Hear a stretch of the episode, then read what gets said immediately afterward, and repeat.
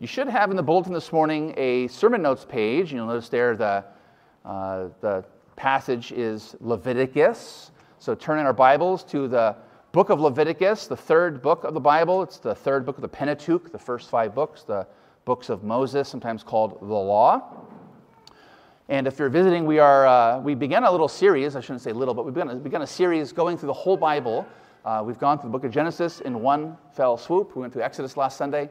Uh, don't remind me how long it went, but we went through Exodus uh, last Sunday. Uh, and now Leviticus, so uh, just 27 chapters, that's all. Um, the outline gives you some details, and you can use that for yourself as you read through Leviticus, I hope. Uh, I can't go through everything, and so it's going to be uh, somewhat limited in terms of what we go through. I'll highlight some important themes and some important passages and explain them, make some application for us. But I want us to read the Word, and so whether you read Levit- whether you read Leviticus this week, ahead of time, or whether you're, I hope, going to go back and read through it this week.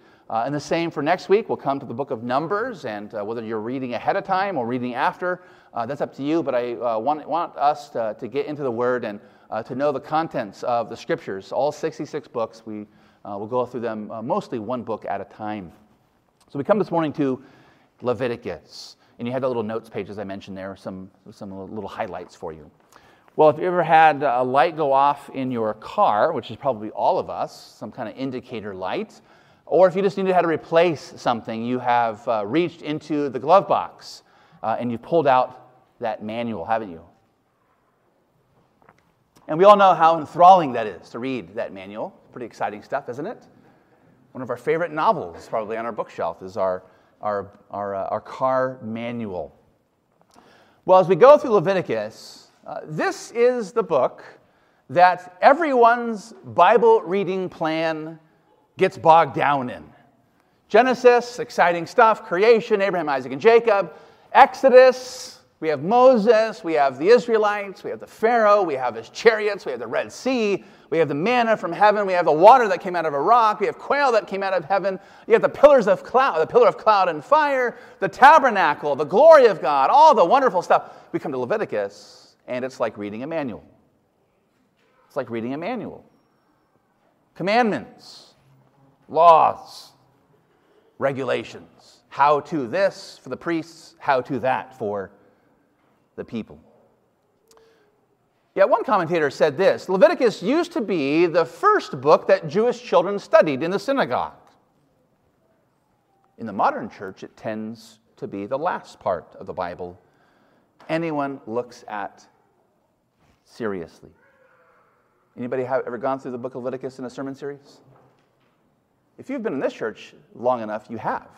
We've gone through Genesis, we've gone through Exodus, we've gone through Leviticus, and uh, you can go back and find those uh, on our sermon audio page. But we've gone through Leviticus uh, this morning just as a quick summary of it. Notice, first of all, the title of it, uh, just to kind of bring us into it. Uh, the title of the, the Jewish scriptures are typically the first word, or sometimes the first two words, uh, in Hebrew. So Vayikra, which means and he called. Uh, Vayikra Yahweh, uh, and the Lord called. Uh, rabbis later on called this book Torat Kohanim. Torat Kohanim, which means instructions either for the priests, but it could also be translated as instructions by the priest. So it's the Lord's instructing the priest in certain things, we'll see, and then it's also, or also could be taken as uh, the priest's instructions to the people. Uh, later on, it was translated into Greek, from Hebrew into Greek, and it was given the title Levitikon, uh, which comes into Latin as Leviticus, as we know it. And that's the reason why is because it's related to the Hebrew term for Levi, the tribe of the priest. So this is the priestly manual. This is a book about the priests, the priesthood, their duties, and the duties of the people towards the priest as well. Uh, just as a quick outline, and we're going to follow that outline uh, in, our, in, our, uh, in our sermon notes there, you see. Uh, that rabbinical title, the rabbis, the Jewish teachers, gave it the title Torat Kohanim. Uh, and that gives us some kind of an insight into possibly how the book is outlined. Chapters 1 through 16 are the Lord's instructions for the priests. How are they to sacrifice? How are they to divide the meat? What parts do they burn? What parts do they eat? What part do the people eat? Uh, and so forth. Uh, and it's all about these holy priests offering up holy sacrifices in the holy tabernacle and keeping the camp of the Israelites holy too. And then there are their instructions, the priest's instructions, uh, towards the people and their holiness. There's instructions about the holy sacrifices because the priests would read a part of the manual, then they would teach the people. So there are regulations here for the people to know about the holy sacrifices. They're having holy families, following the holy laws of God, marking their time with holy days and a holy calendar, and, and even more so. That's chapter 17 through 27. So, in those chapters, as I'm describing them quickly, and even as you look at the sermon notes page, uh, what are you picking up on as the overall theme of the book of Leviticus? Holiness. Holiness. The Lord is holy, and Israel was to be holy as well. The Lord is holy, and his people were to be holy as well. Let's look at a couple of texts that point that out. We'll just kind of scan through. Look at chapter number 11 briefly, verses 44 and 45. The Lord is holy, and so too are his people to be holy. Leviticus 11, verses 44 and 5. For I am the Lord your God. What does that sound like from the Bible? What does that little opening line sound like from somewhere else in the Bible? For I am the Lord your God. Exodus 20, right? The Ten Commandments. So you'll see that throughout Leviticus if you read it. The Lord is always identifying himself. I am the Lord's. So he says here, For I am the Lord your God. Consecrate yourselves, meaning set yourselves apart. Be sanctified, be holy. Therefore, uh, be holy, for I am holy. Notice they are to consecrate themselves and be holy because God is holy. Again, he says this in verse 45 For I am the Lord who brought you up out of the land of Egypt to be your God. You shall therefore be holy, for I am holy. So again, notice this, this theme. The Lord is holy, his people are to be holy. The Lord is holy, his people are to be holy. Look at chapter number 19. 19, verse number 2. This is a chapter that deals with the law, and it sounds a lot like the Ten Commandments. It should sound like that if you're familiar with the Ten Commandments from Exodus 20. So, chapter 19, verse 2, where we read this uh, the Lord is saying to Moses, Speak to all the congregation of the people of Israel and say to them, You shall be holy. Why? For I, the Lord your God, am holy. Just look over one more chapter, chapter 20, verse number 26. You shall be holy to me. Notice that. So the idea of holiness is not just that you know, God is holy and we've got to really, really strive to be holy like Him. Notice there's a relational aspect to it as well. We are to be holy, notice, or the Israelites are to be holy to me, the Lord, in relation to Him. Why? For I am the Lord. Uh, for I, the Lord, am holy and have separated you from the peoples that you should be what? Mine. That you should be mine. Notice that, that saving aspect to it, that relational aspect to it. And finally, look at chapter 22, uh, verse 32 and verse 33. Chapter 22, verses 32 and 33. And you shall not profane my holy name, there's that word again, that I may be sanctified or that I might be holy among the people of Israel. I am the Lord's. Who what?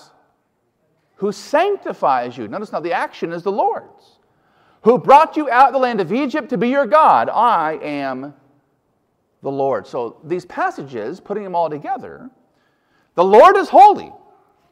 And I'll explain more of that in just a bit. But the Lord is holy.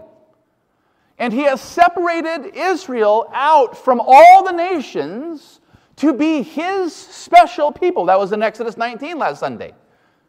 You are to be a holy priesthood, a kingdom of priests to me, he said the apple of my eye, my own peculiar people. So the Lord is holy, and He separated Israel out from the nations to be His, and He is the one who is sanctifying them, making them holy. Therefore, they are to be holy. Notice that. God is the one doing the action. I am the one who sanctifies you to be mine, He says. Therefore, be holy. That sounds like a contradiction, doesn't it? But if you know your Bible fairly well, that sounds a lot like Christian sanctification, doesn't it? I'm going to read you this passage, and you, you tell me where it comes from in the Bible. Work out your own salvation with fear and trembling. For it is God who works in you, both to will and to work, for his good pleasure. Who wrote that? Rabbi Saul, as I like to call him, right? The Apostle Paul, Rabbi Saul. You are to work out your own salvation. Not, notice not work for your salvation. You are to work out the salvation that you already have. What does, it, what does that look like? Because God is at work in you to willing to work for his good pleasure. Because God is holy, because God is one who sanctifies, because God is one who is active, therefore you too, believer, are to work out your salvation with fear, with trembling, with reverence, and with awe towards God. That's what Christian sanctification is. People ask me, Pastor, is sanctification synergistic or monergistic? What's the answer to that one? Yes. the answer is yes. Yes, God is at work in you to will and to do His own good pleasure. God works in sanctification. But, Christian, you are to work out your salvation with fear and trembling. I'm the one who sanctifies you to be mine, Leviticus says. Therefore, consecrate yourselves. In other words, God is the one who not only justifies us, he also sanctifies us. But unlike our justification, which is wholly the work of Christ alone in us, sanctification is the work of the Holy Spirit where he enlivens us and he enables us uh, to begin to serve him and to love him and to serve and love our neighbor as ourselves. So, the theme of Leviticus is holiness. Be holy, for I, the Lord your God, am holy. Let's look at some of these passages together. Uh, the Lord, first of all, in chapters 1 to 16, again, these are his instructions for the priests. This is their manual for how they were to do their holy work. And the sacrifices are found in chapters 1 through 7. And as I mentioned, this is the book that we typically get bogged down in because uh, it starts off just with a list of rules and regulations about sacrifices. And there's five different kinds of sacrifices, different actions, different people, different animals, depending on your socioeconomic status, different kinds of animals, whether it was a bull or a ram or a turtle dove, depending on how, uh, how, how, well off you were. Uh, there are all these rules and all these regulations. And these are for the priests so that they might offer uh, these offerings or sacrifices at the tabernacle. There are five of them. First of all, there's the burnt offering. That's chapter one. Uh, this is the offering. The Hebrew term is olah. It's an ascension, is what it is, an ascension uh, to God. Uh, this was a sacrifice of substitution. This is the most important sacrifice, the whole burnt offering, as it's sometimes called. This is the one that makes atonement for the sinner, for the worshiper. And the worshiper, you imagine yourself as an Israelite, you would come to the, to the opening of the tabernacle. There would be this little door that would open up, as a curtain, a little opening in the curtain. You would bring your animal, your bull, your ram, your sheep, your turtle dove, whatever it was, and you would lay your hands on that animal's head, first of all, as a way of identifying you with the sacrifice. As a way of, we'll see in chapter 16, putting your sins on that animal. So you would bring the animal, you would lay your hands upon its head, you would no doubt confess your sins, and you would identify, this animal is me. And I give it to the priest. The priest slays it and flays it. He sacrifices it and he cuts it up. But the whole thing is burnt up on the altar. That's the thing to notice. That's why it's sometimes called the whole burnt offering. But it symbolizes the taking upon itself of the worshippers' sins and sacrifice on their behalf, and the whole thing is consumed, as, as verse 9 says, as the smoke would arise with a pleasing aroma to the Lord. That, that phrase is again and again and again throughout these chapters. So that's the whole burnt offering.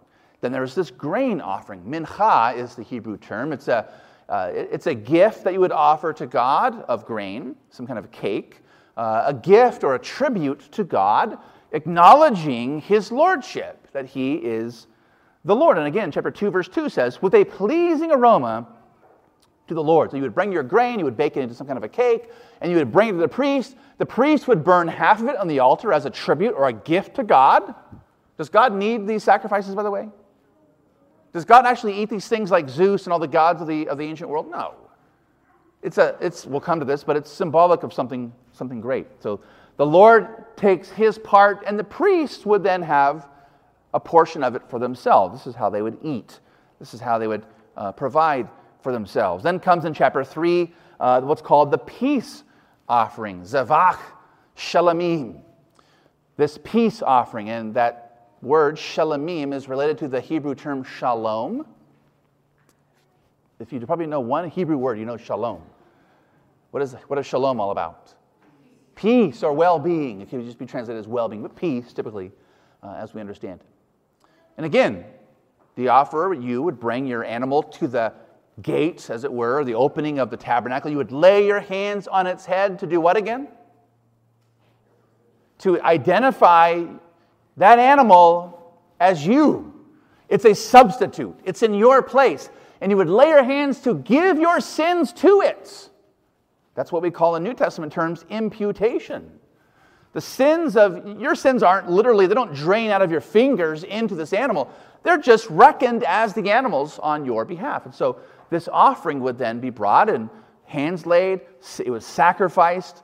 The fat parts, the best parts, were burnt with, again, verse 5 says, a pleasing aroma to the Lord. Later on in chapter number 7, we read that the other parts of it were then eaten by the priests and the offerer. This is the, this is the only offering in which the, the person bringing the offering gets to actually eat some of it. Because it was a way of showing that you would eat it in the holy place, you would eat it in the precincts of the tabernacle. God is eating, the priests are eating, and you are eating. What does eating together symbolize in Scripture? It symbolizes communion, right? There's peace between the Lord and his people. So, this is a beautiful uh, offering. There's also the sin offering, chatat, the sin offering, uh, sometimes called the purification offering, and you'll read there in, in uh, chapter 5, or chapter 4, excuse me, uh, this elaborate ritual of taking the bloods uh, and sprinkling it seven times inside the tent. It was a way to purify all the furniture, but also a way, you know, a way of showing that all the sins of Israel that are sort of dirtying up, as it were, the tent of God, the house of God, those things were purified. They were washed away. Again, notice the language of what does that? It's the blood, right? It's the blood that does this purification for sin. We can already see these things all pointing us forward to, to Jesus Christ, the Lord. And there's finally the, the guilt offering. Asham is the Hebrew term for that, uh, the guilt offering. And this was a restitution offering uh, for all the wrongs that you've committed against the Lord all the sins against him, whether intentional or unintentional, you would make an asham. You would bring this guilt offering uh, for yourself to the Lord. So these are the five offerings that the priest had to know uh, how to offer. Now, later on in our Bibles, in, in Hebrews chapter number 9, uh, I'll just read some verses there, but you can turn there. In Hebrews chapter number 9, uh, we read this that the priests, they would go regularly into the first part of the tabernacle, the temple. That's called the holy place. Then there's the second part. What's that part called? The Holy of Holies, right? So you have the tabernacle, you have the inner, the first room, the holy place, the second room, the Holy of Holies. The writer of the Hebrews tells us in chapter number 9, verse 6, that the priests would go regularly into that first part, the holy place, and perform their ritual duties, like taking the sin offering, and taking the blood and sprinkling it seven times in all the parts of the furniture as a way of purifying it.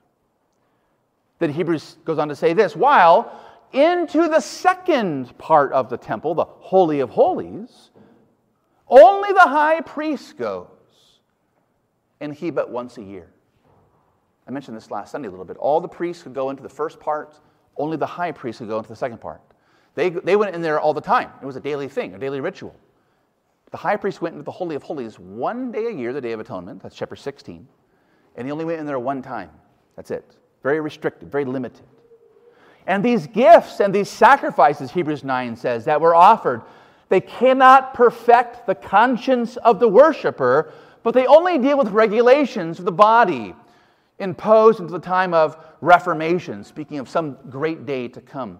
So all these sacrifices uh, they were a way to teach the Israelites the holiness of God, their own sinfulness, and the way to peace with God is through substitution, through sacrifice through purification, etc., etc. But there was a time to come, that Hebrews calls it the time of Reformation, in which these things would cease. Hebrews 9:11 But when Christ the Messiah appeared as high priest of the good things then through the greater and more perfect tent he entered once for all into the holy places meaning the holy of holies not by means of the blood of goats and bulls and calves but by means of his own blood securing eternal redemption for if the blood of goats and bulls and the sprinkling of defiled persons sanctify for the purification of the flesh, how much more will the blood of Christ, who offered himself without blemish to God, purify our conscience from dead works to serve the living God? Jesus Christ, brothers and sisters, the Messiah, is the one who fulfills all these sacrifices. Every single one of them. Jesus came to do and to fulfill how many times? Once. How many times? Once for all. Once and for all. So that, as Hebrews 9:14 says, you might be sanctified and purified from dead works, so that you might serve the living God. The only way to serve God rightly is through Jesus Christ, his Son. And all these sacrifices point us to that. Now, to worship this holy God rightly, uh, these holy sacrifices of chapters 1 through 7 had to be offered up by holy priests. That's chapters 8 through 10. And the, in these chapters, they chronicle the actual, the actual consecration ceremony of the priests. Back in Exodus 28 and 29, Moses was given the law of God, and Moses set it up, this certain law and these regulations for the consecration of Aaron and his sons. But in Leviticus 8, 9, and 10, that's when it actually happens. So, Exodus 28 and 29, actually happens in Leviticus 8, 9, and 10. There was a seven day period of ordination. Every day for seven days, there would be all these sacrifices offered, all these rituals, all these regulations. And on the eighth day, we read, notice in chapter number 9 of Leviticus at verse 1, it was on the eighth day, so seven days of consecration, seven days of ordination but on the eighth day, Aaron and his four sons, they offered up all the sacrifices of chapters 1 through 5 that we just looked at. And they did it for all the people of Israel. Then we are told they offered up sacrifices for themselves. For themselves. Notice in chapter 9, verse 22, it describes something very beautiful that we're going to see in Numbers chapter 6 uh, next Lord's Day. Uh, where Aaron come, goes up this altar of burnt offering. It was outside in the tabernacle court, and you would have to ascend up to it and offer up sacrifices to God. It was sort of a mini mountain there for them uh, to offer up sacrifices in the presence of God. Aaron then makes all these sacrifices for all the people and for himself and his sons. And we are told then that he turns to the people and he lifts up his hands, no doubt bloodied hands, and he blesses the people. What did he say? What did he say when he lifted his hands up and he blessed the people? Number six, the Lord bless thee, the Lord keep thee. The Lord make his face to shine upon thee and be gracious to thee. The Lord lift up his countenance upon thee and give you peace. He blesses them. Now, for homework, go read Luke's Gospel 24. After the resurrection, Jesus then, after that, in that period of 40 days, is teaching his disciples. And as he then goes up and ascends back into heaven, we're told that they, they go out of Jerusalem, and all the disciples are following Jesus there. And he turns to them and he ascends to heaven and he looks down upon them. What does he do? We're told that he lifted up his hands and he blessed the people. Go read Luke 24. Jesus did this, he fulfilled all of this for us. And when that happened, verse 24 says of Leviticus 9, fire came out from before the Lord and consumed the burnt offering. And when all the people saw it, they shouted and fell on their faces. You bet they did. How many times so far have we seen fire in our story of Genesis and Exodus? We saw fire with Abraham. He was fell into a deep sleep, and God passed through the animal sacrifices as a flame of fire. Where else have we seen fire? The burning bush. When the bush was on fire, but yet the bush was not consumed, what was Moses' response to the presence of God? What was his response, loved ones? Take off thy sandals from thy feet, for the place thou worshipest is what? Holy ground. He fell on his face and he worshiped the Lord. The pillar of cloud by day and fire by night. Exodus 40, when the tabernacle was actually constructed, what came down into the temple of the tabernacle? The cloud and fire. That's why Moses couldn't go inside anymore. It was covered and engulfed in the glory and the presence of God. When the people saw this fire come out from before the Lord and consume the burnt offering, they shouted and fell on their faces. That's worship. That's worship. And then comes the most dramatic story of all Leviticus 10. Nadab and Abihu, verse 1, we're told, the sons of Aaron. So there's Aaron the high priest, and he has four sons Nadab, Abihu, Eleazar, Ithamar. There are one high priest, and there's four priests that are offering up sacrifices. So Nadab and Abihu, the sons of Aaron, they each took a censer, this, this, this, uh, this, this metal plate, and they put fire in it and in, laid incense on it, and they offered. They made an offering. Verse 1. So, after what we've just read in chapters 1 through 5, all the sacrifices, and then the previous scene of chapter number, chapter number 9, and the eighth day of the ordination ceremony, uh, Aaron and his sons Notice that Aaron and his sons in chapter 9, verse 1, they make all these offerings for all the people and for themselves. So they've just done exactly as God commanded them to do, and they've learned the regulations. So this scene seems like it, as we begin to read it, it, it feels like it's kind of like on auto on autoplay or on, on just on repeat like father, like sons. The father, Aaron, has just made all these sacrifices and he's blessed the people. The fire has come down and consumed. Everyone is in awe and wonder of God. And now these two priests, they themselves make an offering, but what?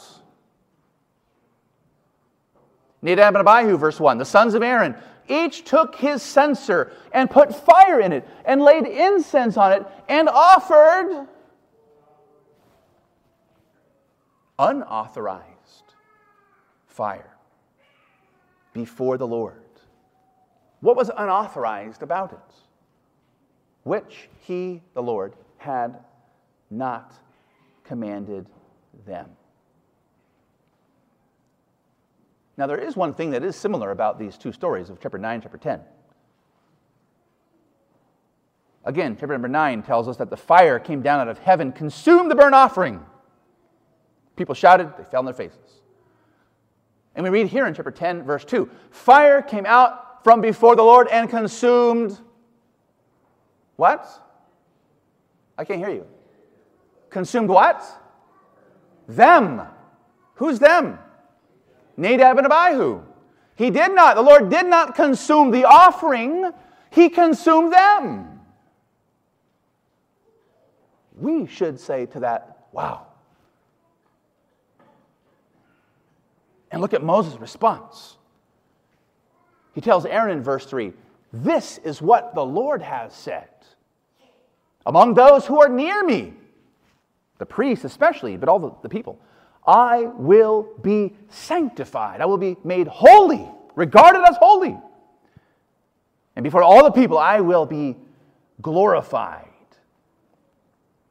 How did Aaron respond? How did the father of Nadab and Abihu, whose sons are dead. They are consumed and burnt to a crisp. Aaron held his peace. When offerings are offered as God commands, God accepts, and people fall on their face and they shout out to God. When offerings are offered that God has not commanded, that God does not accept, they're silent. God is serious, you see. God is serious about offering to Him authorized, commanded worship. He's serious about this, isn't He? He's, he's illustrating that in a very painful way, but he's showing Israel and us God takes serious what we do and how we do it when we assemble together to offer to God worship. Worship must be authorized, it must be commanded, it must be given to us.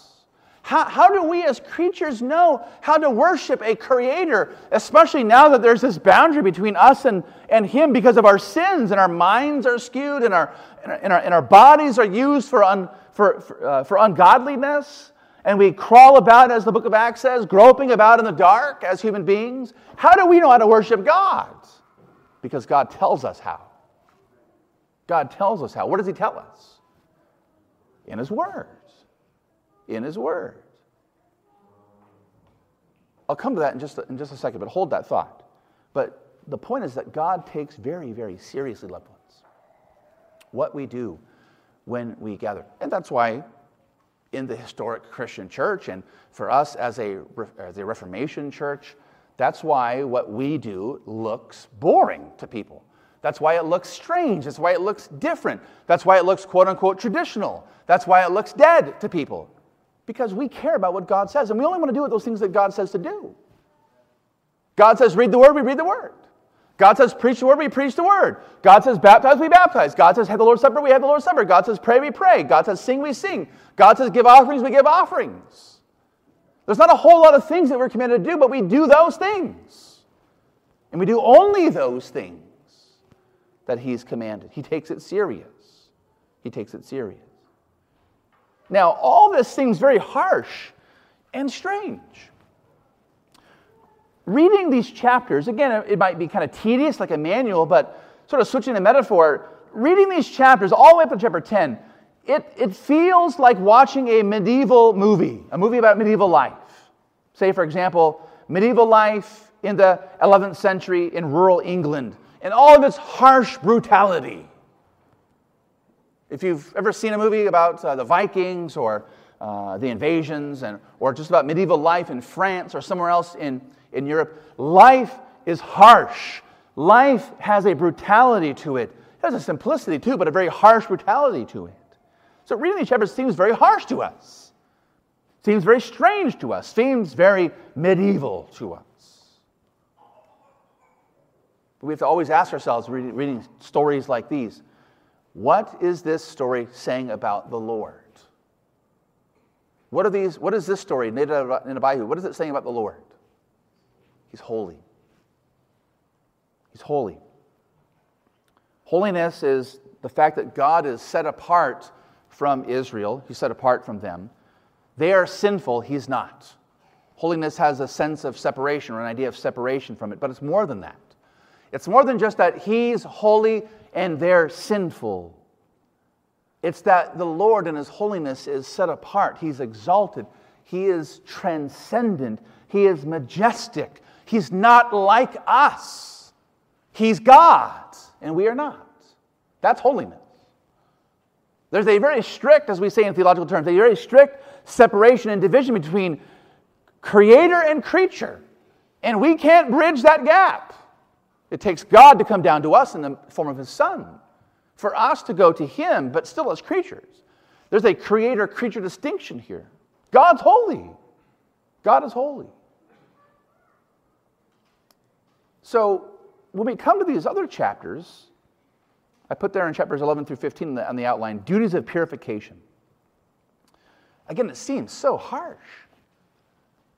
It seems so harsh. But let me just illustrate it by going back to the garden where we were at a few weeks ago. God gave Adam a task in the garden. Genesis 2, verse 15 tells us his task was to work the ground and to keep it. Work it and keep it. Now, that second word, translated as keep it, it's a Hebrew, particular Hebrew word, shamar, which is normally associated with guarding something. Adam's task was to work the ground to cultivate the earth, but also to guard, to guard, shamar, the garden. Adam was the holy God's representative to guard the sanctity of the garden. And that helps us make some more sense of what was going on in the garden when the serpent slithered in to begin to tempt Eve. Now, when the, when the, when, when, when the serpent said to Eve, Has God said? Where was Adam? Right there next to her. As soon as that serpent spoke, and yes, we believe the serpent actually spoke, has God actually said? What should Adam have done? He should have crushed the serpent's head, just as God said to Eve after the fall, after all this tragedy happened. One day you're going to have a son, and that son's heel is going to crush the head of the serpent's seed. Adam should have done that already in the garden. He was to guard it. He was to protect it. It was a holy place, a sanctified place. He was to crush that serpent's head, but he didn't. Now, fast forward to Leviticus, and we'll get into Numbers, Lord willing, next Sunday. One of the jobs of the priests, which we think of priests as sacrificing and maybe praying, but one of their jobs was, and the responsibility was to guard the sanctity of the tabernacle, and the same word is used, shamar. They were to guard the sanctity of the tabernacle. I'm just going to mention a couple verses here. Uh, but in Numbers chapter 1, for example, the Levite shall keep guard, shamar, over the tabernacle. They are to guard the tabernacle. The Levites, chapter 3 of Numbers, say, we're to keep guard over Aaron as the high priest and the whole congregation as well as guarding the furnishings of the tent of meeting, keeping guard over the people of Israel as they minister at the tabernacle. Why? Why are they to guard the high priest, to guard the furnishings, and to guard the people? Numbers 18 tells us. You shall keep guard over the sanctuary and over the altar. That's where all the sacrifices were burnt. Why? That there may never again be wrath on the people of Israel. Where did wrath just appear in our story? Who did not guard the sanctity of sacrifice and offering? Nadab and Abihu. Do you, know, do you want to know why they, their, their task was to guard the sanctity of the people and all the stuff? Because if they didn't, judgment fire out of heaven would come. That's, again, how serious God's holiness was. And we might think, well, that's the Old Testament. The God of wrath. We have the God of love. For God so loved the world. Same God. Same God. Our God's a consuming fire, Hebrews 12 tells us.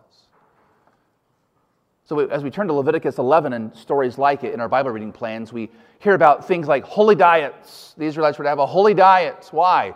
God's holy. Why did mothers and children need to be purified after giving birth, after a mother gave birth in chapter 12? God is holy. Notice it's not birthing persons, I might add. Mothers give birth to children. That's what the Bible says, that's what God says. Why all, this, why, why all these laws about skin ailments and discharges in chapters 13, 14, 50? God is holy. What, is, what does that actually have to do? What does mildew on a wall have to actually do with God's holiness? Why would having mildew in your wall be nothing more than, well, you know, some water got in and I didn't, I didn't do a good job of sort of scrubbing the wall and keeping it clean? What does that have to do with God's holiness? Well, Paul tells us later on that all these laws were meant to be like a tutor teaching Israel like a child, leading them through the ABCs and the one, two, threes of the laws of God's holiness, of their sinfulness, so that they might be led to the Messiah. All these laws were meant to teach them that God is holy, that they are sinful, that He is holy, holy, holy, that they need a sacrifice and a substitute in their place, that God is the one who sets the terms of how we approach Him. He's holy, we're not. And in these laws, and what seems to be to us exacting ridiculousness and irrelevance, these were all meant to teach them about God and about themselves. In Leviticus 15, verse 31, we read this about bodily discharges. Thus, you shall keep the people of Israel separate from their uncleanness. So, if you had an unclean bodily discharge, like blood coming out of your body, you were to be separated. You were unclean. The rest of the people of God were to be separated from you, lest they die in their uncleanness. Why? By defiling my tabernacle. Again, it's the holiness of God. But is God really saying in these chapters, we might think? Our genetic defects that we might have after the fall? Our infectious diseases? Our life altering injuries that we might have experienced actually heinous to God? Does God actually refuse us as human beings who have some genetic uh, uh, defect, some infectious disease, or some life altering injury? Does He actually refuse us entrance into His family, into His presence because of those things? The answer is no. The answer is no. Again, these were just to teach them the principles of who God was and who they were. Turn to Mark's Gospel, chapter 5. Mark's Gospel, chapter 5. These laws were temporary. These laws were just meant to be pictures, like crayon drawings to our, to our children. These were like connect the dots for our kids to learn basic rudimentary principles of who God is and who, what sin is and how we are to find redemption. And we read in the Gospel of Mark, chapter 5, one such instance, uh, verse 25 and following, uh, this story, this tragic, heartfelt, painful story of a woman who had a, an issue of blood, a flow of blood. She was bleeding for 12 years and she couldn't stop bleeding. we assume and we infer that she had some menstrual cycle that would not end. And she spent all of her money, the story says, on doctors, and they've made the problem worse, we, we read there. So she is unclean according to Levitical law. She cannot go to the temple, she could not bring a sacrifice, she could not offer anything to God. She was unclean and she had to live outside the camp. She had to literally live out in the desert lest she defile everybody else, and their sacrifices could not be offered, and therefore no one can offer. She was ostracized. She was put off. She was put out. Is it because God doesn't like people who have these kinds of ailments and injuries? No, that's not the point. The point is to teach them something greater. And so it was, she heard about Jesus. And you probably know the story. She snuck up behind him one day as he was in a crowd and she just touched his cloak. She just touched the hem of his garment. Why? She's heard of him. She's heard of this man who is being described as the Messiah, who's healing people and doing all the signs and wonders of the prophets. And she reasoned to herself, even if I just touch his garments, I will be made well. Verse 28. What happened? Immediately, the flow of blood dried up she felt in her body that she was healed of her disease. And Jesus, of course, asks, Who touched me? She fell upon her face in fear and trembling, and she confessed the truth of what happened. She fell on her face. That's, didn't we just read that in Leviticus? They fell on their faces. Now, Leviticus 15, verse 29 says that when you became clean from, say, a blood issue or whatever it might be, some disease, some defect, when you became clean, the first thing that you were to do was what? You were to go to the tabernacle, later on the temple, and you were to present yourself before the Lord. She's healed immediately. And what does she do again? What happens? Jesus says, Who touched me? What does she do? She falls at his feet and confesses what she had done. When you become clean, Leviticus 15 29 says you go to the tabernacle, the temple, and you present yourself before the Lord. What is she doing? She's doing that. She presents herself before the Lord, the one who is the glory of God, the fire, the cloud, the one who is there in the Holy of Holies, who is reigning and ruling over the, over the very uh, Ark of the Covenant itself. He is the, the God of glory, now in human flesh. And in response, Jesus says, Daughter, your faith has made you well. Go in peace. Be healed. Jesus fulfills every single one of these passages and these stories. And just to conclude, let me point you to this.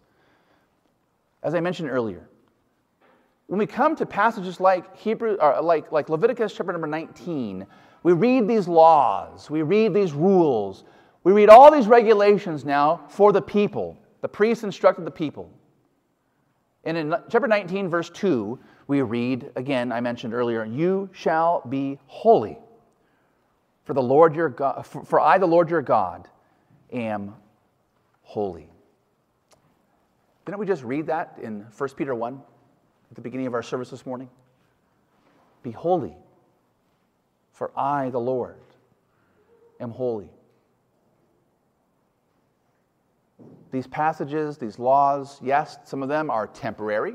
Some of them are, they seem very legalistic to us. Some of them are for a time and for a place. Some of them were, were ceremonial and they, are, they pass, like the woman who had an issue of blood. Other laws, like the holy times and so forth, we don't necessarily follow those particular times, but our time is to be set apart to God. All these laws were their response to the God who is holy, the God who has claimed them for himself, the God who is sanctifying them, and who's now calling them to consecrate themselves. This was their response. And so the Lord has redeemed us, he's saying. He redeemed us as his people. And he promises to sanctify us. He promises to conform us more and more into the image of his Son, our Lord Jesus. And in response, God was saying to the Israelites and to us, let us devote ourselves to this Lord who is holy, holy, holy, with our time, our talent, our treasure with how we use our lips, our eyes, our hands and feet, in seeking to resist the temptations of the world, our sinful flesh, and the devil, in wanting to serve God from our hearts, with our minds, and how we use our bodies every single day. As you read Leviticus, again, different time, different place, different audience, but pray, Lord, sanctify us as your people. And as He sanctifies us, let us seek that holiness without which no one will see the Lord. Amen? Let's pray. Our merciful God, we pray that you would open our eyes to your wonderful holiness. Cause us, Lord, to cry out to you, our holy God Holy, holy, holy is the Lord God Almighty, who was and is and is to come. And what a wonderful thing it is, Lord, that you, the holy God, the transcendent God, the, the creator, stooped down so low to us in your Son, Jesus. Even as we hear this wonderful truth today, we come to the Lord's Supper, in which our Lord Jesus Christ has given to us this little symbolic meal that that points us to that great, great meal to come, that wedding feast of the Lamb, where we will see you face to face, Lord Jesus, and be welcomed into your presence. All of our sins have been wiped away, all of our tears wiped from our eyes, all of our pain and suffering, and there's no more death in that place. And so we pray, Lord, as you, the Holy God, meet with us here in this table, would you sanctify us? Would you fill our hearts with humble gratitude for your amazing mercies in Jesus Christ? And we ask all this in his name. And all of God's people say, Amen.